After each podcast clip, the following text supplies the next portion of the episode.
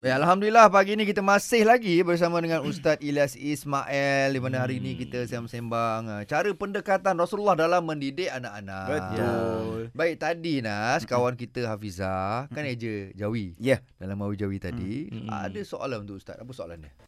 Uh, saya nak tanya, macam mana nak mengelakkan diri daripada ada sikap pilih kasih terhadap anak-anak? Ah, tu soalan ni Ustaz. Okey. Macam mana Ustaz? Jawab kan? Wah, Jawab. Kena jawab. Ustaz. Oh, internet slow ah. Aduh. Eh, Okey. dia sebenarnya um, pilih kasih ni dia memang satu lumrah tau dalam hati setiap orang. Hmm. Eh kita tipu lah kalau tak ada rasa macam cenderung pada hati anak ini anak ini ada sekian-sekian. Lebih-lebih lagi anak tu pula dia perform. Hmm. Ini kalau cemerlang, ini dia dia mungkin comel atau muka dia pula hidung mata irah kita. Okey. Dia ada favoritism tau. Oh, Dia sayang sikit pasal dia, macam-macam isu. Ya, apa- pasal apa Oh. sayang dia sikit? Pasal ialah uh, apa ni ni kan muka macam abah sikit. Ni kan muka macam arwah atuk sikit. Tu dia sayang. Sebab tu je pun. Hmm. Biar aku malas belajar pun. Asal muka nak sa- sama. Jadi sayang. Jadi ah tapi kalau ikut psychological dia untuk jangka masa panjang perangai macam ni tak bagus.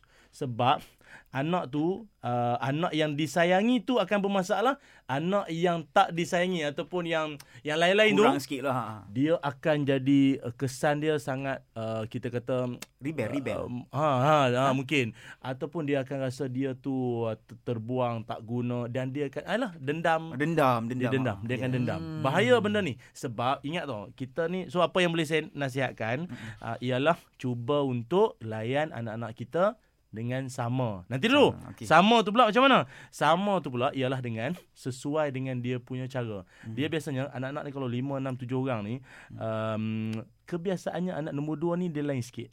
Hmm, betul. Ah, kan nombor dua nombor dua sikit. Dia panggil second child syndrome. Mhm. Sindrom anak nombor dua. Ini sekarang yang tengah dengar ni kalau anak nombor dua dia mesti angguknya. Hmm. Anak nombor dua ni dia lain sikit. Hmm. Dan biasanya bila dia perangai lain sikit, ibu ayah akan bagi perhatian.